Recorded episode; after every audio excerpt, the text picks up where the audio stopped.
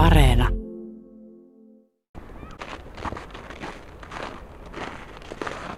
Tutkimuspäällikkö Eetu Puttonen, me seistään täällä Helsingissä Haagan puistossa muutaman tämmöisen koivun juurella. Ja aika keväistä tässä on, koska koivujen juurelta on jo vähän lumi sulannut. Täällä on kevään enteitä ilmassa. Meidän on tarkoitus puhua puiden liikkeestä ja lähdetään tämän tarinan alusta. Eli miten sä alun perin oot kiinnostunut puiden liikkeestä? Useampi vuosi sitten tehtiin tällaisia laserkeilausmittauksia, kerättiin niillä aikasarja yksittäisistä puista.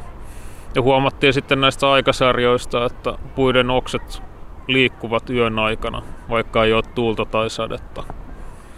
Ja laserkeilainhan on tällainen laite, niin kuin valotutka, eli se lähettää yleensä valopulsseja haluttuun suuntaan ja sitten mittaa näiden valopulssien lentoja ja näkee siitä sitten, että joku kohde on tietyn matkan päässä siitä laitteesta. Ja kun tätä valopulssin lähetyssuuntaa muutetaan nopeasti, näitä pulsseja lähetetään satoja tuhansia kertoja sekunnissa, niin saadaan rakennettua hyvin tiheä tällainen kolmiulotteinen pistepilvi, mikä kuvaa sen laitteen ympärillä olevien esineiden rakennetta. Mitä tarkoittaa, että ne, se asento muuttuu vuorokauden aikana?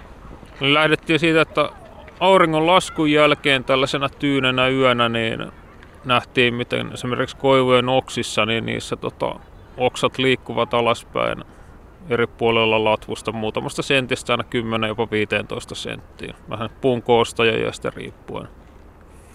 Ja tämä on niin selvästi joku tällainen sisäinen, sisäinen tekijä, mikä siihen on vaikuttanut. Tai ei, ei ollut mitään ilmavirtauksia, mitkä olisi aiheuttaneet tätä liikettä. Ja sitten on lähdetty sitä tutkimaan tarkemmin. Olisi tämä teille yllätys, tämmöinen havainto? Juu, oli se sillä tavalla niin odottamaton yllätys, että se liike on ollut niinkin, niinkin voimakasta, että tosissaan useita senttejä. Hyvin monesti oletetaan, että puu on sillä tavalla niin staattisempia sitä on sitten lähty tutkimaan enemmän ja nyt, nyt meillä on uusi laitteisto, mikä me asennettiin vuosi sitten Hyytiöllä metsäasemalla. Se on Helsingin yliopiston metsäasema lähellä Tamperetta Orivedellä. Ja siellä sitten tota, asennettiin tällaisen 30 metriä korkeeseen mittaustorniin laserkeilain, mikä nyt sitten on tarkoitettu tällaiseksi pysyväksi mittauslaitteeksi, että se on ollut se on sään suo, suojaamassa kuoressa, että se kestää pakkasia ja kovia helteitä. Ja se on nyt mitannut siellä kokonaisen vuoden päivät. Kun vielä puhutaan tästä teidän yksittäisten puiden mittaamisesta, niin me seistään tosiaan tässä nyt tämmöisten vanhojen, aika komeen näköisten koivujen juurella täällä Haakan puistossa. Ja esimerkiksi nämä koivut, niin liikkuuko nämäkin nyt sitten öisin? On, tiedetäänkö sitä, että liikkuuko niin kuin vanhemmat puut vähemmän kuin nuoremmat tai jotain semmoista? Sitten olisi nyt tarkoitus jatkaa tämän aiheen tutkimista, että jos on ollut vain yksittäisiä puita, joita ei voida niin sanoa sitä, että miten, miten esimerkiksi puun ikä tai terveys, miten se vaikuttaa näihin liikkeisiin. Se riippuu siitä, missä päin runkoa se on ja miten se, niin kuin, mikä sen suunta ja asento on. Että, mutta pääsuunta on alaspäin, eli oksien kärjyt taipuu alaspäin. Se näyttää ikään kuin se puu levähtäisi yöllä ja tämä liike on yleensä saavuttaa maksiminsa niin kuin tällaisena tyynenä yönä, niin se saavuttaa maksiminsa auringon nousun aikoihin. Ja taas kun aurinko nousee, niin silloin ne oksat nousee, palaavat takaisin siihen päiväaikaiseen asentoonsa. Tämä uutisoitiin silloin, että puutkin nukkuvat. Ja se taisi olla myöskin maailmanlaajuisesti ainutlaatuinen tutkimus. Joo, tällä laserkeilausta ollaan sovellettu siinä tutkimuksessa ensimmäistä kertaa tällaisen liikkeen havainnointiin, mutta siitä on jo pitkiä satoja vuosia tai satakin vuotta sitten tehty tota havaintoja silmämääräisesti, että näin tapahtuu. Muistaaksä yhtään, että minkälaisia havaintoja tai ketkä on varhaisimpia, jotka on näitä seurannut ja miten semmoista voi silmämääräisesti seurata? Hauska juttu, minkä, minkä luin tuossa jonkin aikaa sitten. Että esimerkiksi Intiassa tällainen tiedemies nimeltä Bose. Siellä on ollut temppelialueella ollut tällainen niin sanottu rukoileva palmupuu, mikä niin kuin, siinä on nähty liikkeitä niin kuin vuorokauden aikana ihan niin kuin kymmeniä senttejä. Ja hän on sitten niin valokuvista niin kuin seurannut ja mitannut tätä liikettä. Ja hän on sitten ollut mittakeppiä siinä ympärillä, mistä on voinut niin kuin määrittää sitä, että kuinka, kuinka suurta eri ajahetkillä se liiki on ollut ja mikä siinä on mahdollisesti ollut sitten syynä. Niin tätähän voisi itse asiassa itsekin tutkia vaikka omalla pihallansa, jos piirtäisi vaikka hiilellä johonkin seinään puun oksan taakse jonkun viivan ja sitten katsoisi, että muuttuuko se liike, kävisi yöllä katsomassa sitten tai näin.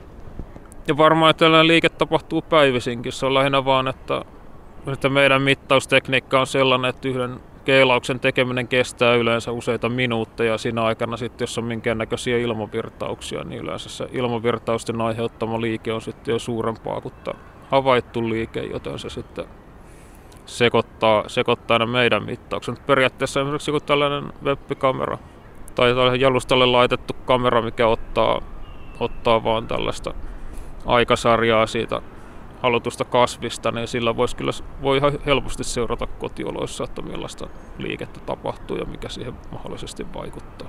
Entä sitten tämä kysymys, mitä se intialainen oli jo miettinyt, että mistä tämä johtuu? Tiedetäänkö sitä nykyään? No siihen ollaan haettu vastausta ja se, meillä on muutamia hypoteeseja, joita nyt ollaan, ollaan testaamassa. Ympäristötekijät todennäköisesti pitkälle, mutta sitten myös se, että mikä on sen puun, puun sisäinen rakenne ja toisaalta taas sitten puun yleiskunto ja tällaiset asiat, mitkä kaikki varmasti vaikuttaa jossain määrin, mutta se on se jokaisen tekijän erittely ja sitten testaaminen erikseen, että mikä se todellinen vaikutus jokaisella eri tekijällä on, niin se on, se on hyvin pitkälti vasta alkuvaiheessa. Koivuhan saattaa tuolla varressansa rungossansa kuljettaa siis kymmenittäin tai satoja litroja vettä, niin voiko se liittyä ihan tämmöisiin niin vedenpaineeroihin? Joo, se voi olla yksi, yksi tällainen vallitseva tekijä, mitä me ollaan nyt nähty niin esimerkiksi havupuilla ja lehtipuilla. Niin lehtipuilla tämä liike on huomattavasti voimakkaampaa ja ne haihduttaa enemmän vettä. Ja sitten esimerkiksi meillä on ollut vaahteroissa, niin itse asiassa niissä on vielä isot lehdet, niin niissä tota, vaahteroissa niin se liike näkyy silleen mukavammin ehkä kuin koivussa. Että koivussa on hyvin paljon oksien päässä näitä tällaisia pieniä huita oksia, niin sitten reagoi tuuleen, tuuleen tai ilmanvirtoihin paljon voimakkaammin. Tämä idea ikään kuin laajeni, että, että kun on tutkittu yksittäisiä puita, niin entä sitten joku kokonainen metsäalue? Että miten se sitten liikkuu? Eikö se ollut sitten se kysymys, mihin te laajensitte? Joo, eli nyt laitteesta, kun se on siellä tornin nokassa, se on noin 30 metriä maan pinnasta ja me pystytään keilaamaan sellaista muutaman, muutaman hehtaarin kokosta metsäaluetta siinä ympärillä. Et alustavissa testeissä niin ollaan saatu automaattisesti eroteltua sieltä noin 900 puuta, mitkä näkyy hyvin, mutta sittenhän vielä siinä on paljon enemmän tällaisia puita, mistä niin kuin me ei saada ihan täydellistä pistepilveä, mutta sanotaan, että pystytään vaikka niiden niin kuin pituutta seuraamaan, seuraamaan tai latvuksen liikkeitä seuraamaan niin kuin sitten pidemmällä aikavälillä. 900 puuta ja vuoden aineisto, mitä siitä on selvinnyt tähän mennessä? Siitä on selvinnyt se, että se on ollut tällainen valtava tekninen haaste, että se datan määrä, se kerääminen ja siirto ja tallentaminen. Meillä on käytännössä nyt mennyt koko vuosi siinä, että ollaan päästy varmistamaan sen laitteiston toiminta ja se on sinällään toiminut erittäin hyvin, että meillä on tullut tässä vuoden aikana ehkä niin kuin vain muutaman päivän ajan tällaisia taukoja, että ei olla saatu mittauksia tehtyä.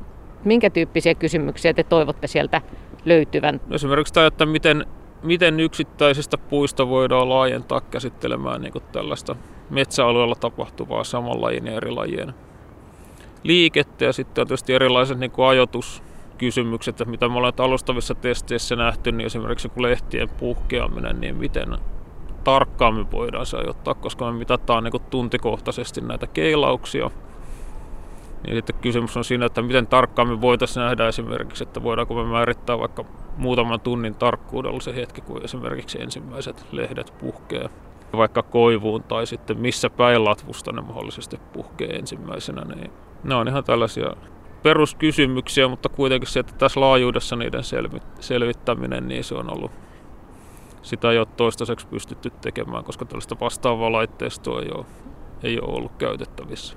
Tämä on aika jännä, että noin hienoilla moderneilla laitteistoilla päästään tämmöisiin isoihin peruskysymyksiin kiinni. Joo, ja tämä on kanssa hyvä, ja se niin sanotaan pidemmän aikavälin toive, että pystyttäisiin osoittamaan, että tällainen laserkeilauslaitteisto, niin se pystyy tuomaan, niin kuin, tuomaan jonkinlaista uutta tietoa esimerkiksi näissä ajoitusjutuissa tai mahdollisesti täydentämään jo olemassa olevia pitkiä aikasarjoja, että voidaan sitten auttaa täydentämään tai tuottamaan tukevaa, tukevaa tietoa näihin olemassa oleviin mittauksiin. Ja laserkeilaus on myös siitä hyvä menetelmä, että se skaalautuu aika hyvin, että kun se on sidottu tämän meidän aineisto, kun se sidotaan johonkin paikallisiin karttakoordinaatteihin, niin sitten sitä voidaan käyttää taas tukemaan niin kuin vielä laajempien alueiden mittauksia, esimerkiksi ilmassa tehtäviä laserkeilauksia tai, tai mahdollisesti jotain satelliittiaineistoja voidaan tehdä vertailuja näiden kanssa sitten.